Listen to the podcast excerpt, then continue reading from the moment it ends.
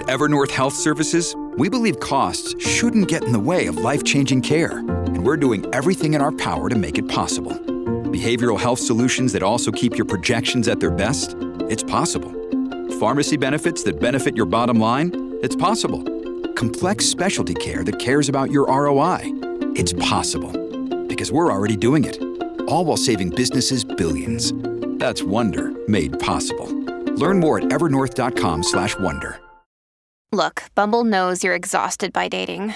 All the must not take yourself too seriously and 6-1 since that matters. And what do I even say other than hey? well, that's why they're introducing an all new Bumble with exciting features to make compatibility easier, starting the chat better, and dating safer. They've changed, so you don't have to. Download the new Bumble now. This episode is brought to you by La Quinta by Wyndham. Your work can take you all over the place, like Texas. You've never been, but it's going to be great because you're staying at La Quinta by Wyndham. Their free bright side breakfast will give you energy for the day ahead. And after, you can unwind using their free high speed Wi Fi. Tonight, La Quinta. Tomorrow, you shine. Book your stay today at lq.com. Conspiracy Unlimited with Richard Syrett. On this episode, one of the last radio interviews ever conducted with the late Phil Marshall, the author of The Big Bamboozle, an explosive and controversial book about 9 11 and the Saudi royal family. Central Intelligence has basically taken over the United States government. They've changed their name to the United States Intelligence Community. They're based at the George Bush Center of Intelligence in Langley, Virginia, and they now control 16 of our most powerful agencies in Washington. Those include the Department of Homeland Security, TSA, Transportation Security Agency, the CIA, the Federal Bureau of Investigation, the FBI, the Department of Justice, the Department of Defense, and here's the big one, the United States Treasury, where over $15 trillion have disappeared from our Treasury since the 9 11 attack. This podcast is supported by Paranormal Contractors, a division of crime and trauma scene cleaners. If you have unwanted paranormal activity in your home or business, it's time to bring in the professionals. Call 1 866 724 0800. 1 866 724 0800. Check out their YouTube channel, Paranormal Contractors, for things that go bump in the night. Conspiracy Unlimited with Richard Syrett. Pursuing the truth wherever it leads. Exposing evil and corruption and the secret machinations of powerful elites. Revealing the high strangeness beneath the surface of our supposed reality. Coming to you from his studio beneath the stairs. Richard Syrett. Phil Marshall was a United Airlines and Eastern Airlines pilot, and after he retired from flying, he began researching what happened on 9 11 on behalf of the families of the United Airlines pilots who died during the 9 11 attacks. Just prior to this interview, I had met Phil on the Santa Monica Pier outside Los Angeles, where he told me his story and his findings. Not too long after this interview, on February 4th, 2013, Phil Marshall was dead. Officially, we're told Phil shot and killed his two teenage children while they were asleep in his home. He then turned the gun on himself. A number of investigators familiar with the case have maintained that there are several inconsistencies with the police report. The gun was found in Phil's right hand, yet he was supposedly left handed. A neighbor reported a car sitting outside Phil's home a short while before the incident, and Phil had apparently confronted the individuals in the car. Now, I met Phil one time in person in Santa Monica. He seemed like a normal, calm, rational person. If someone would have told me that the person I just met would kill his two children and then himself in a few short months, I wouldn't have believed them. But who am I to say? The Big Bamboozle is a dangerous book.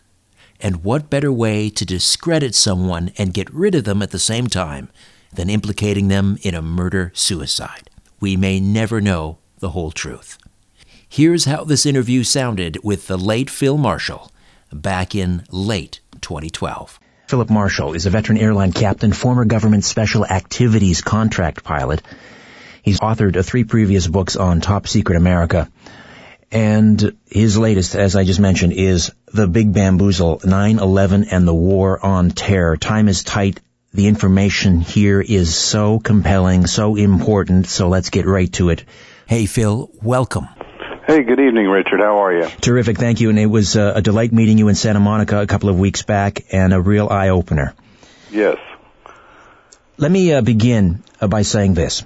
I um, I finished the book, and I again I think it's important that uh, everyone within earshot uh, get a copy. Not that uh, you know, not that I, I normally promote books to this extent, but I think you've really nailed this one. Uh, like a lot of people, I got distracted with the whole controlled demolition uh, aspect of this unsolved crime. And now, after reading your book, Philip, I am convinced that that is a huge distraction, uh, maybe by design, I'm not sure. But um, a lot of the information, uh, the, uh, the, I mean, this is the, the, the, the world's biggest unsolved crime, and a lot of the information that solves it is contained in a report that was uh, issued by the Congressional Joint Inquiry, something that most people have never heard of, fewer have even read. Tell me about the Congressional Joint Inquiry. When when was it formed, and, and, and who were its um, leaders? Yeah, it was uh, it was right after the attacks. Actually, uh, in 2002, the inquiry was formed over the objections of the Bush White House and um, Senator Bob Graham, who was the head of the Senate Select Committee on Intelligence uh, for the Senate, was the head of that inquiry. And, um, you know, they did a 10 month investigation into it. They were able to find FBI documents, you know, that showed that the FBI agents had, had been following the 9-11 hijackers and that they had been in contact in, in close, uh, uh, continuous contact with uh, Saudi Arabian intelligence agents who were acting as their uh, as their guides through America. Uh, you know, they they landed in. Um, I mean, the, the inquiry report is is fascinating. Uh, it shows that the hijacker, two of the hijackers had landed in Los Angeles back in uh, January, on January 15th to be precise, of uh, 2000, and were soon met by Saudi agents who were connected to my area of expertise, which is the training of the of the hijackers on the on the Boeing airplanes. Uh, the the um, uh, Bob Phil uh, or Bob Graham rather uh, who led the inquiry. He was joined by a couple of top-notch congressional investigators. Tell me about them. Yeah, there was uh, one. Eleanor Hill was a uh, a, a veteran congressional investigator, and another guy named Jake Jacobson, who uh, who was also a F, former FBI uh, agent, and he had turned um, into an investigator. He he investigated it for for the Congress also. And as you as you point out, you have two FBI's in this in this scenario. You have the field agents who are trying desperately to avert or avoid uh, a catastrophe. And then you have this other FBI with asterisks beside it. Explain the difference between the field agents and this other FBI uh, FBI headquarters, I believe you referred to them as. Yeah, well, the, the FBI field agents were following the hijackers. They had um, they were looking for them, and then uh, headquarters, basically, um, which was you know being run out of the George Bush Center for Intelligence.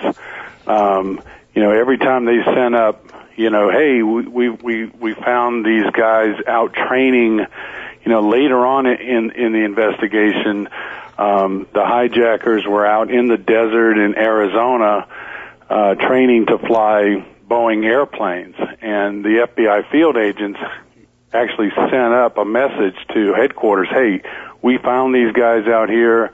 We believe they're up to no good. We believe they're doing some sort of a terrorist operation and um, you know they sent the warnings up to Washington, and when they got there, they they literally disappeared.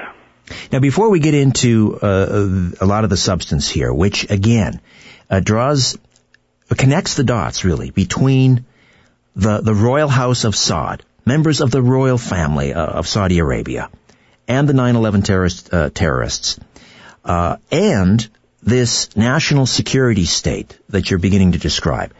Um, let me ask you why we haven't heard about the Congressional Joint Inquiry. If it was, um, uh, you know, struck in, in 2002 and you had uh, Senator Bob Graham leading this and investigators, uh, this is before the 9-11 Commission.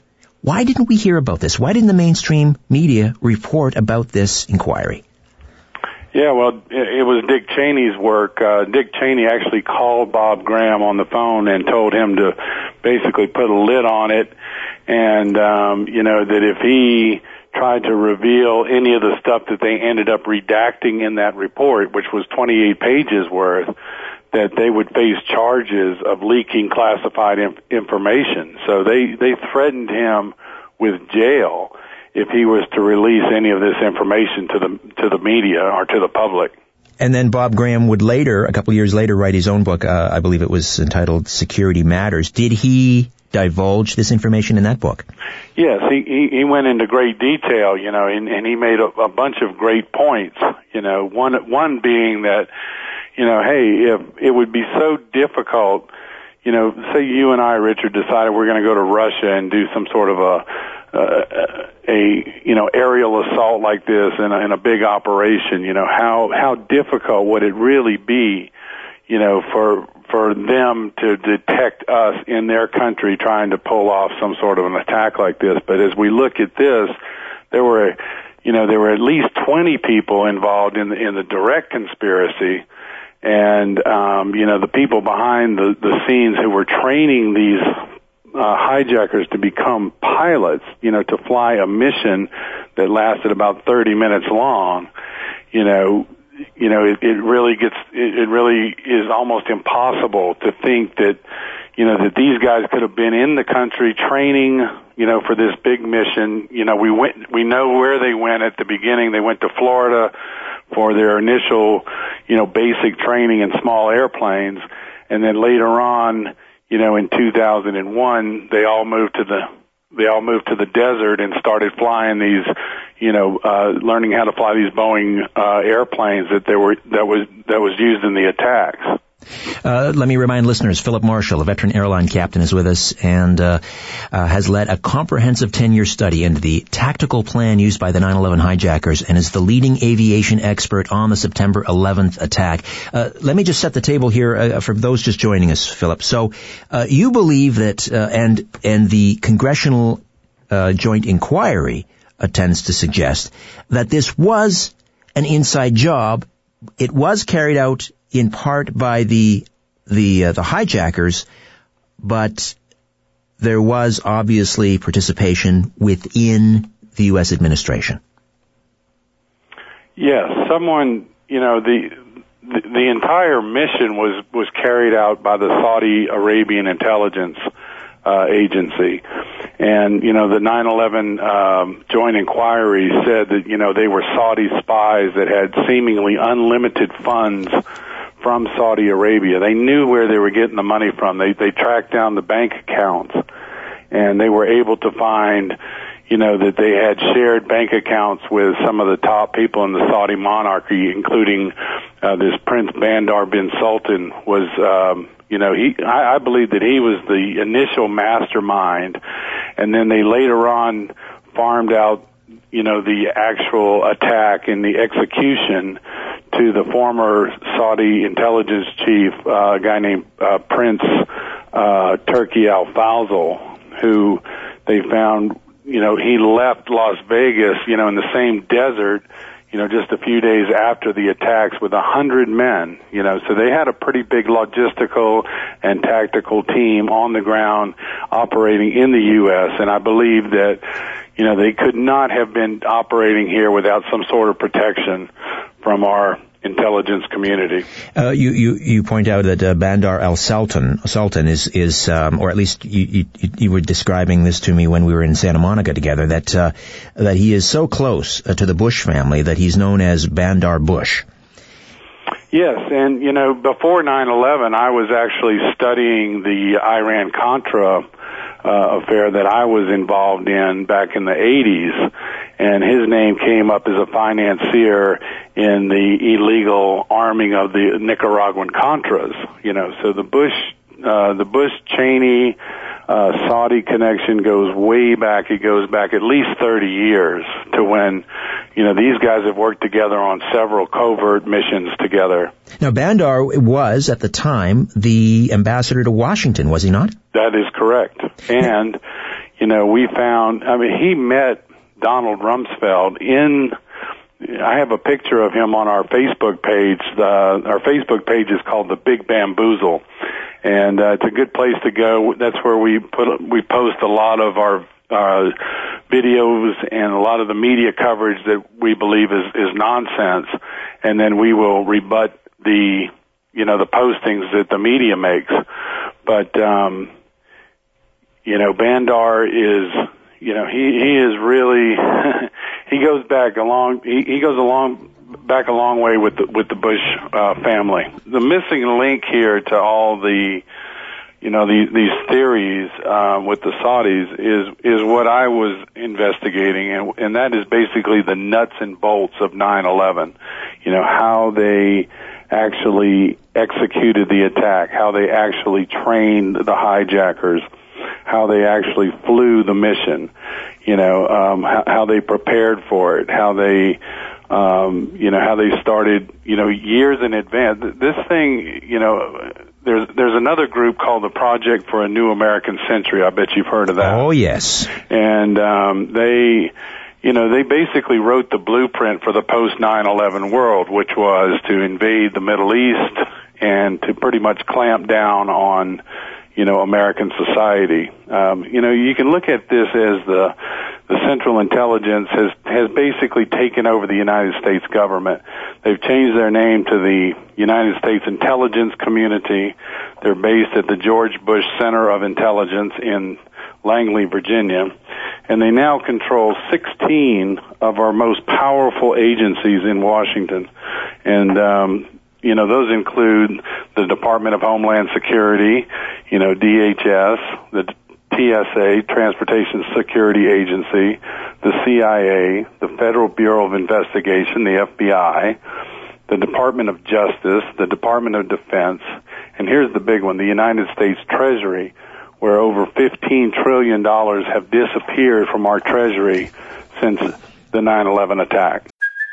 Hey, it's Kaley Cuoco for Priceline. Ready to go to your happy place for a happy price? Well, why didn't you say so? Just download the Priceline app right now and save up to 60% on hotels. So, whether it's Cousin Kevin's Kazoo concert in Kansas City, go Kevin, or Becky's Bachelorette Bash in Bermuda, you never have to miss a trip ever again. So, download the Priceline app today. Your savings are waiting. Go to your happy place for a happy price. Go to your happy price, Priceline. So this is a coup d'etat. Uh, it's the second coup d'etat. First, they took the executive branch over in 63 in Dealey Plaza, and then, I guess, the remaining important departments with 9-11. Prince Bandar, member of the Saudi royal family, was the ambassador to Washington, D.C. during 9-11. His wife, did she not write checks to the, the terrorists? Yeah, well, they they had a joint bank account at the Riggs Bank in Washington that was in business, I think, since 18, 1830 or so, you know, way back before the you know before the Civil War even, you know, and uh, this was a big Washington powerful bank, and you know she had an account there, and so did Bandar himself and then the hijackers, the people who were uh, supporting the hijackers, were harboring the hijackers on the West Coast, also had a bank account at that same bank, and there was transfers that the Congressional Joint Inquiry found that went from her bank account directly to the people who were aiding the hijackers. So, I mean, this is not conspiracy uh, theory, folks. This is the, these are the findings of the Congressional Joint Inquiry, which was largely ignored, muzzled, uh, by uh, Dick Cheney. Even uh, now, did Cheney not sick the FBI to investigate the uh, the members of the inquiry? Yeah, according to Graham's book, uh, you know, he wrote a book called Intelligence Matters, and um, you know, he described how you know they were threatening you know the, the investigators, the congressional staff, and everything with lie detector tests, with all kinds of you know intrusive uh, you know interrogations, and just threatened them, and they muzzled them into silence, and that's exactly what uh, Senator Graham said. They were muzzled into silence by Dick Cheney. Now the the Saudi uh, agent that that met uh, at least two of the hijackers, I believe, in, in San Diego. Uh, tell me about this individual. Yeah, well, this guy was named Omar Al Bayoumi, and he was a um, he was a Saudi national living in the United States, living living in San Diego. And on uh, just a couple of days after the hijackers had landed in in Los Angeles, he drove up to the Saudi embassy and met behind closed doors at the Saudi embassy and left that meeting and, and went directly to a, a small restaurant in Los Angeles where the hijackers were waiting. And he, now the thing that I found really interesting about him was he was the guy that I was looking for because when I put the, uh, I began my research by putting together the attack. I recreated the attack. I recreated the times that they departed, how they flew the mission, what kind of air, you know, aviation uh, skills were needed to fly this mission. And I determined that they had definitely had contact with Boeing experts.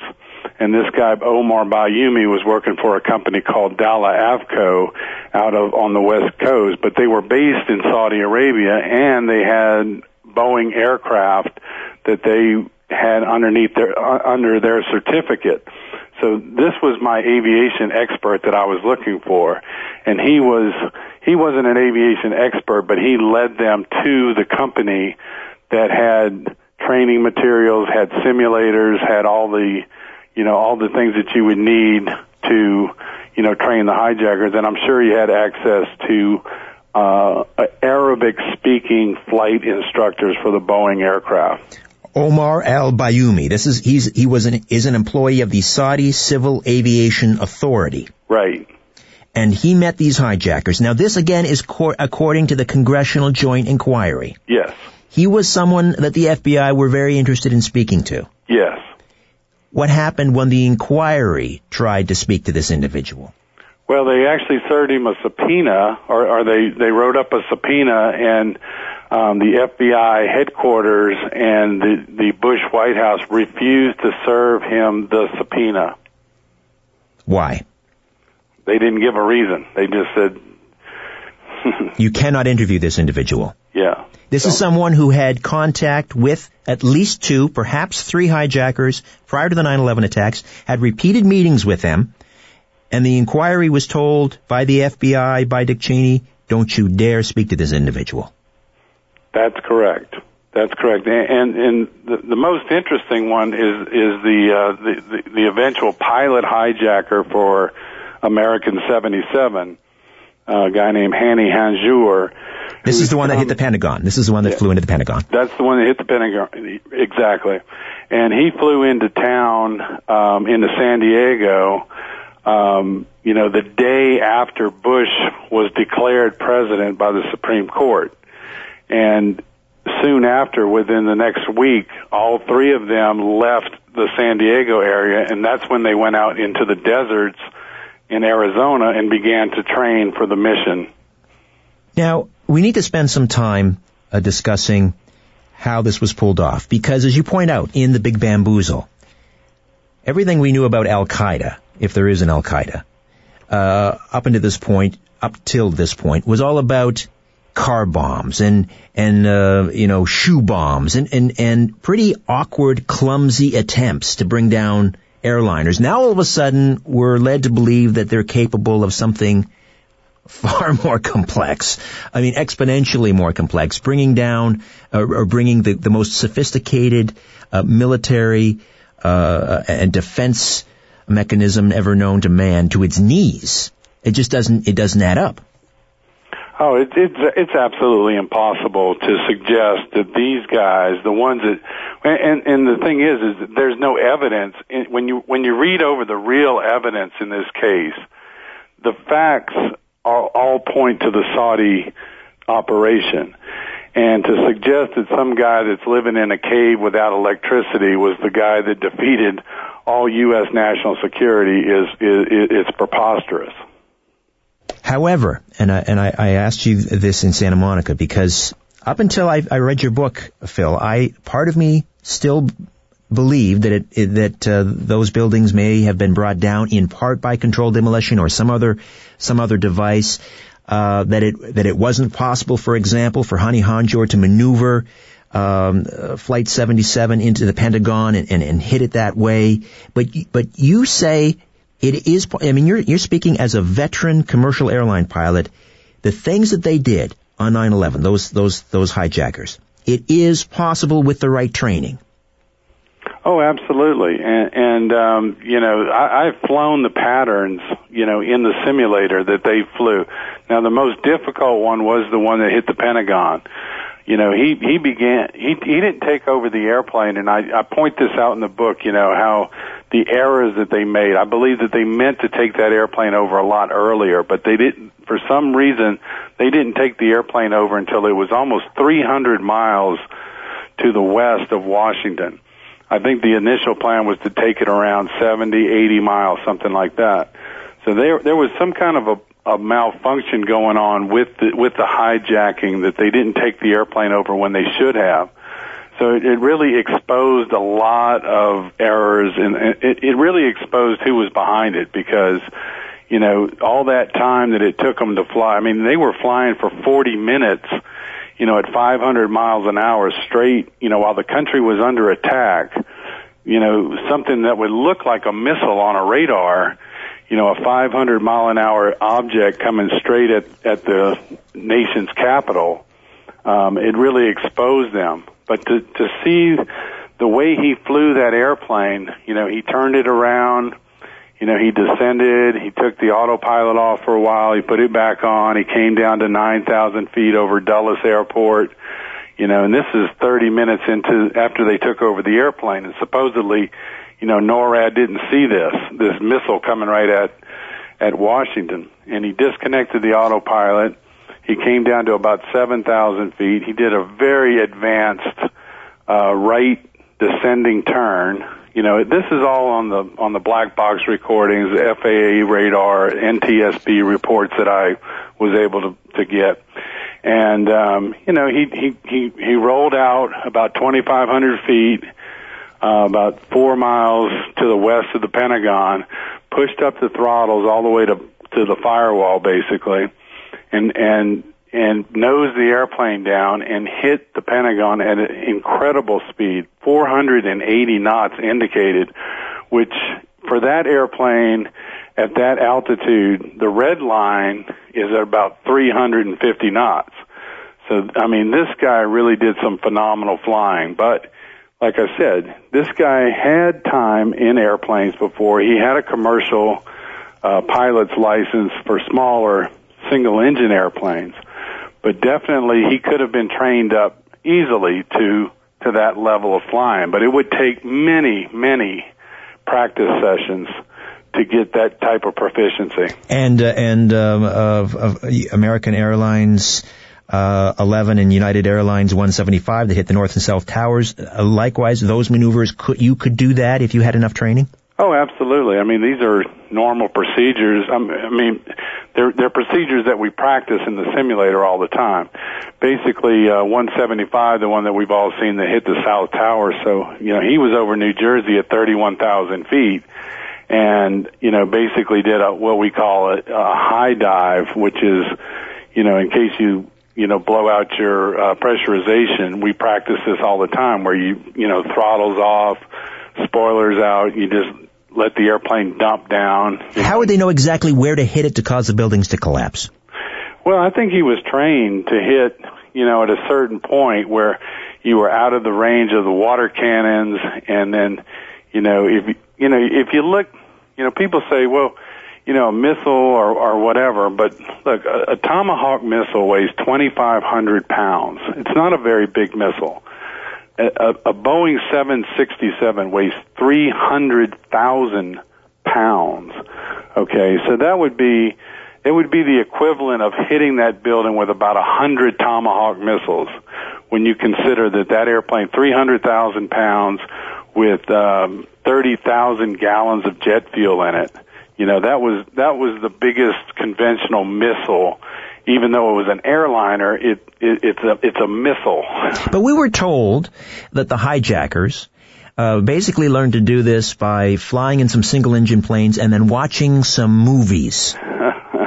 Why would they, why would they say that? Why wouldn't they give us a more believable story and say, no, they had training. They were, they had, uh, you know, they used simulators. Maybe they even flew a, fl- a few Boeings. Yeah, well, you know, they, you know, they, they knew, they knew that they went into simulators down in Miami and, and one in Arizona. And then I believe that they actually got into real airplanes because at, at a certain intelligence community airport just north of Tucson, Arizona. I did the research on it, and that airport had Boeing 757s and 767s parked at that airport. Okay, let me just very time. Phil, let me take a time out. We'll come back and we'll discuss that. Phil Marshall, the Big Bamboozle. Stay with it. This podcast is sponsored by Ramp. Are you the decision maker in your company? Consider this: for the first time in decades, there's a better option for a corporate card and spend management platform. Meet Ramp, the only corporate card and spend management system designed to help you spend less money so you can make more. Most corporate credit cards offer points as incentives, but those points amount to less than their worth in real cash value. Ramp's business cards offer you cash back, real money in your pocket. Plus, you control who spends what with each vendor. And Ramp's software collects and verifies receipts automatically, which means you'll stop wasteful spending and close your books in hours instead of days. Businesses that use Ramp add up to 5% to their bottom line the first year. If you're a decision maker, adding Ramp could be one of the best decisions you've ever made. And now get $250 when you join Ramp for free. Just go to ramp.com slash easy. Ramp.com slash easy. R-A-M-P dot com slash easy. Cards issued by Sutton Bank and Celtic Bank members FDIC terms and conditions apply.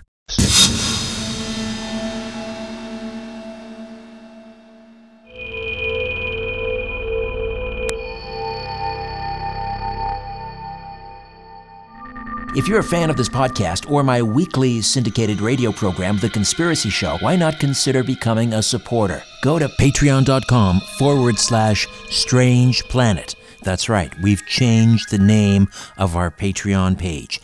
Patreon.com forward slash strange planet. And check out our three support tiers the Truth Seeker tier, the Whistleblower tier, and the Star Chamber tier. Donors can receive access to an exclusive monthly Google Hangout on air or a monthly live chat with me. You can also be eligible for a monthly draw and a chance to win Conspiracy Show and Conspiracy Unlimited merch. Patreon.com forward slash strange planet. Patreon.com forward slash strange planet. Your support is greatly appreciated.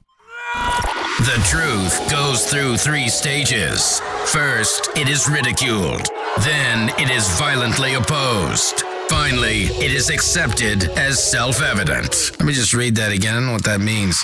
Conspiracy Unlimited with Richard Syrett. You're listening to my conversation with the late Phil Marshall, former United Airlines and Eastern Airlines pilot and the author of The Big Bamboozle.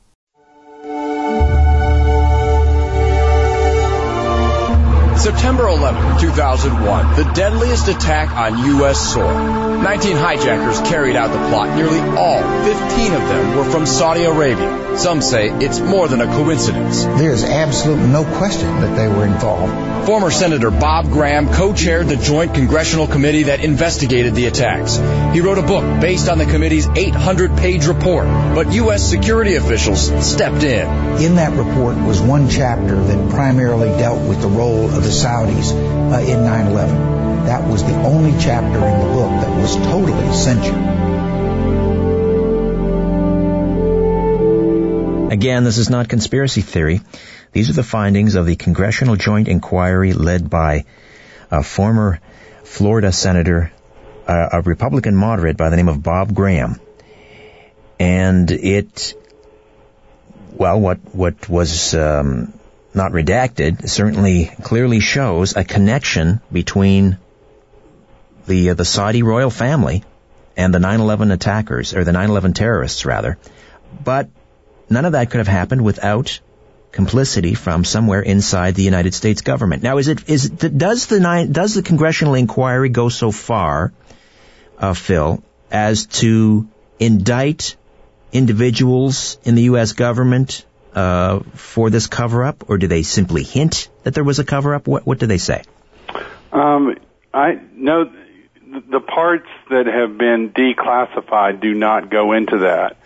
Uh, however, uh, Senator Graham has, you know, vehemently, uh, you know, exposed that the, there was 28 pages that are still classified that go into greater detail.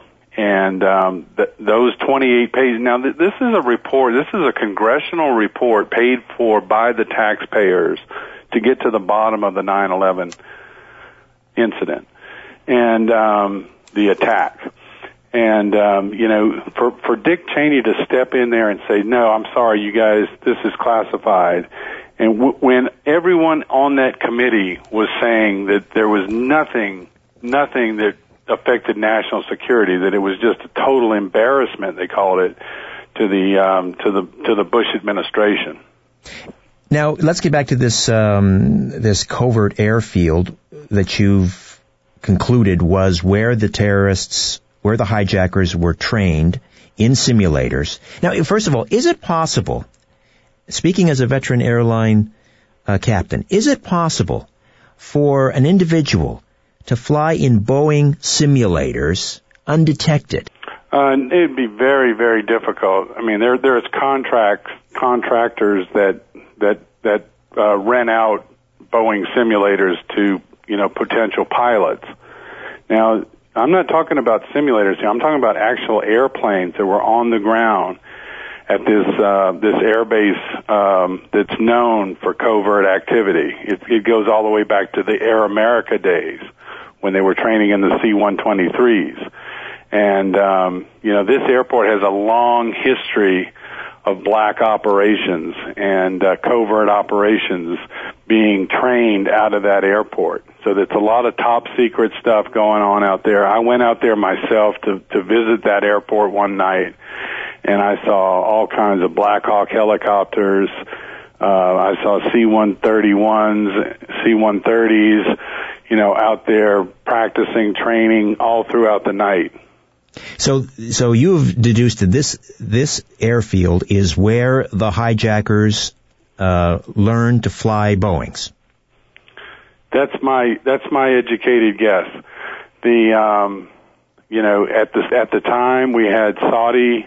We know we had the Saudi hijackers out there. We had the Saudi uh, intelligence people out there and we know that there were 757s and 767s, the, the same planes that were used in the attack. They were parked at this field. Would they have actually been able to to, to do a dry run and actually fly, take take their turn uh, in the captain's chair of a 757 or a 767 while in flight? Absolutely. Absolutely. They could have done that many, many, many times over. And the, the Congressional Joint Inquiry and, and the 9-11 Commission both found that all of the pilot hijackers had made trips, you know, in, into the desert, um, for, from about May until August of, uh, 2001 where they would, they would land at Las Vegas airport in the, in the desert and they would disappear for three or four days at a time, and then they would reappear and go back to the East Coast.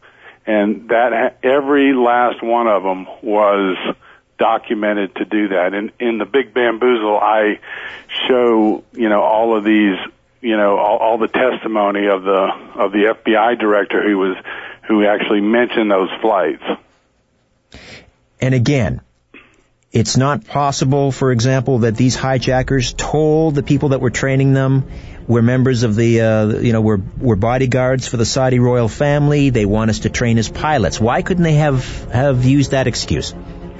Oh, well, they used that excuse when they were in basic training down in Florida when people were asking them what they were doing, you know, in Florida learning how to fly airplanes. And they, they said that they were Saudi royal family bodyguards learning how to fly airplanes. But when they got out into the desert, um, they, FBI agents were following them around, you know, and, and reporting, hey, you know, these guys are out here, you know, in the desert. They're learning how to fly airplanes. We think they're doing some kind of a terrorist activity. They sent that up. You know, it, that's all documented in the report. This uh, this FBI uh, field agent out of Phoenix uh, reported them. I mean, they could have stopped this. They could have stopped the attack probably ten times from the time just on the FBI reporting, you know, through their own channels.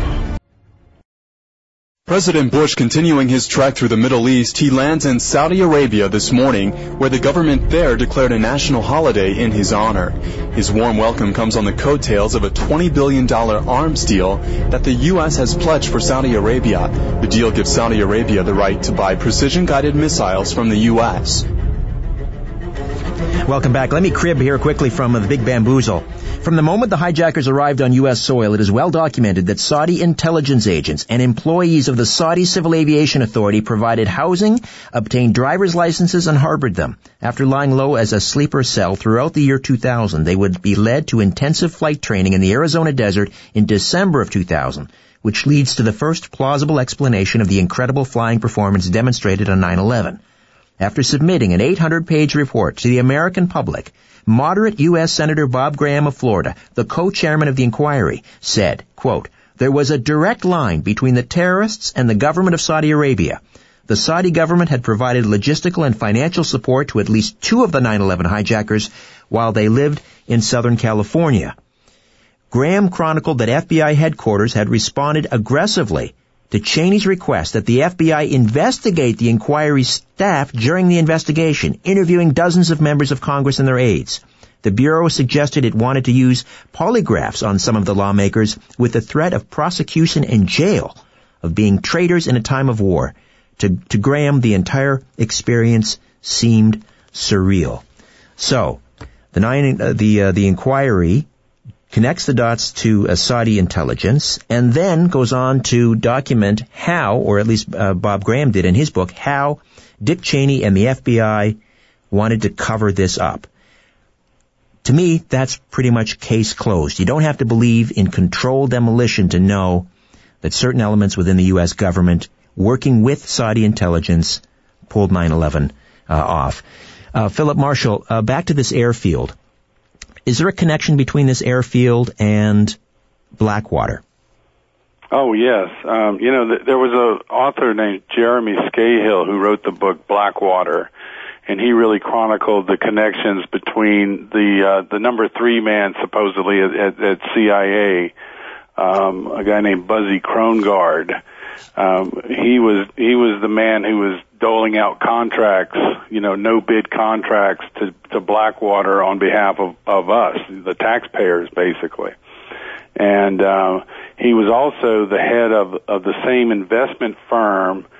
You know, uh, he was formerly the head of the, the the same investment firm who placed put option trades, stock trades on two airlines. Only two airlines were were traded in in in big portions in the week prior to 9/11, and it was by his firm, and the the only two airlines that they used were American and United Airlines. They they they um, they they traded stock. They put put options. You know you know betting that that the the stock price for United and American would go down. They did not place any other stock options on any other airlines.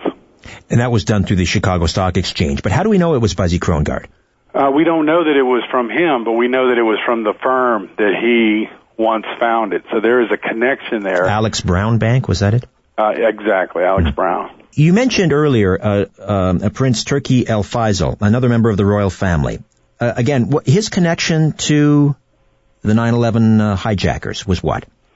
Well, he was he was in the desert in uh, they they departed Las Vegas. There wasn't anything written up on him until they they started looking into these flights that left uh, Las Vegas on September 19th, 20th, and I think 22nd, um, right after the attack. And there were three chartered airliners that left Las Vegas back going back to, to the kingdom, and he was on one of them. And there was a hundred men with him. So he had been in the desert at the same time that the hijackers had been in the desert and and the people who were harboring them.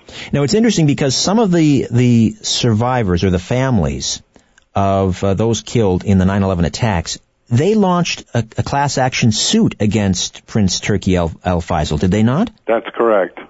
And and and and what happened with that suit? That suit was thrown out because the the federal judge ruled that you know we we can't sue a, a company a, a country who is operating on U.S. soil. even though that that is illegal for a, for a foreign intelligence agency to be operating on U.S. soil. And and who was the lawyer for Turki Al Faisal?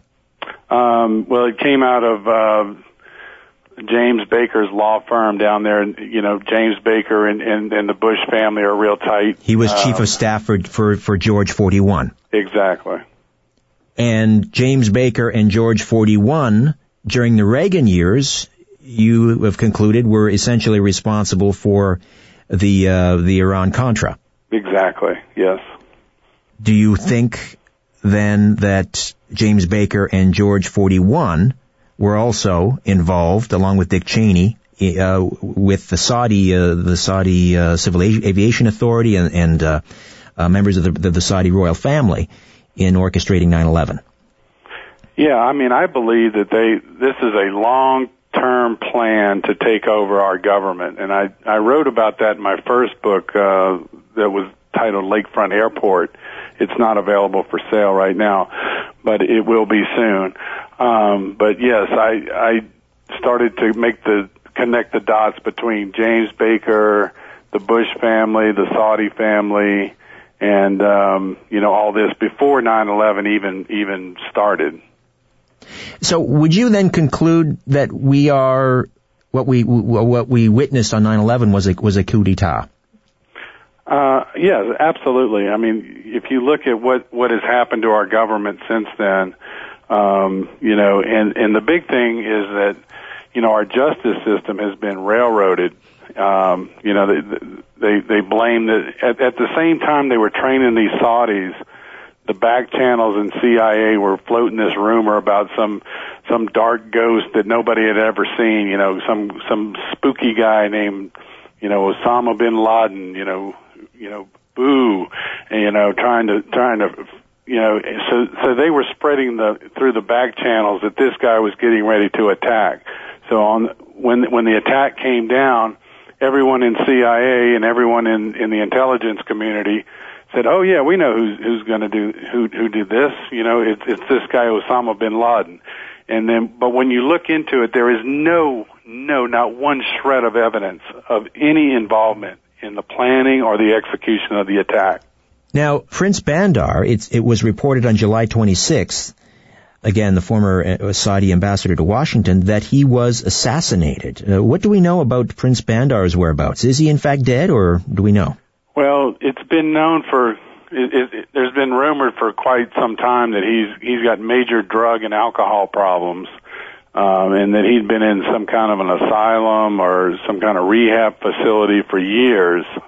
It's well documented that he has drug and alcohol issues, and for him, he, you know, he, he's been coming and going in the media and I think it's probably just another propaganda ploy. It might be his his plan to escape, just say that oh I'm dead and disguise himself and go live on, on an island somewhere for the rest of his life. I don't know. Phil, when it comes to 9/11, uh, skeptics uh, who suggest there's no way it would have been uh, an inside job, it's even you know odious and and uh, disgusting to suggest such a thing. And they say, so where are the whistleblowers? Well, we've got Senator Bob Graham sort of blowing the whistle, but where are these FBI field agents who tried to tell their higher ups that this was going on and they were repeatedly ignored. Why aren't they speaking out? Why aren't they more vocal? You know, that's a good question. In a federal trial, you know, which I have always pushed for, you know, bring this Khalid Sheikh Mohammed to trial. Bring these guys up on on a witness stand and let them do it. But you know, this is what I call a beer bottle cap conspiracy. You know, you've got all these people down in the middle of the of the bottle that are doing the grunt work, the real Americans, the real people who are who are honest. But it, right at the top, they put the director of the FBI in there, and he holds down all that information. So it'd be very interesting to get these guys on the stand and, and, and hear what they have to really say. Uh, Philip, job well done with the Big Bamboozle. How can folks get a copy of this book? It's very important that they do. Uh, the book is available on Amazon. We have it on Kindle. It's also all throughout Europe and um, you know, the UK. We have it on uh, Amazon UK and Amazon Europe. Um, so it's available. It's easy to pick up on Amazon. All right, terrific job, and thanks for joining me, Phil. Thank you, uh, Richard, and thank you for uh, keeping this subject alive. It's the least I can do. All right, my man. Thank right, you. Bye bye. Now, just a quick postscript. The day I found out that Phil Marshall was dead, I did what I often do when I learn someone I knew has passed away. I check my email to read my final email thread with that person. During the time I met Phil in the summer of 2012 and our final interview in late 2012, we had emailed back and forth perhaps a dozen times. It's important to note that I do not delete emails. In fact, only in the last year or two have I started to delete emails because of storage issues. I went into my inbox and searched Phil's name. There were no results. Not a single email. Very strange.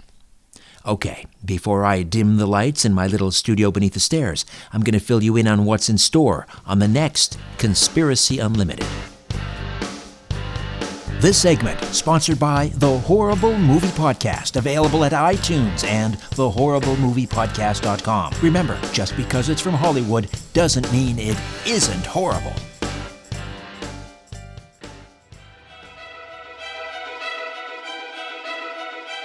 Coming up on the next edition of Conspiracy Unlimited, historian Joseph Farrell on covert wars and a breakaway Nazi civilization in South America. Until then, I'm Richard Syrett. So long for now. A new Conspiracy Unlimited with Richard Syrett drops every Monday, Wednesday, and Friday at conspiracyunlimitedpodcast.com. Blow your mind. That is all for now. Oh, and remember to share and give a five star review because we have huge egos and need love. We're like cats, we need. We need constant petting.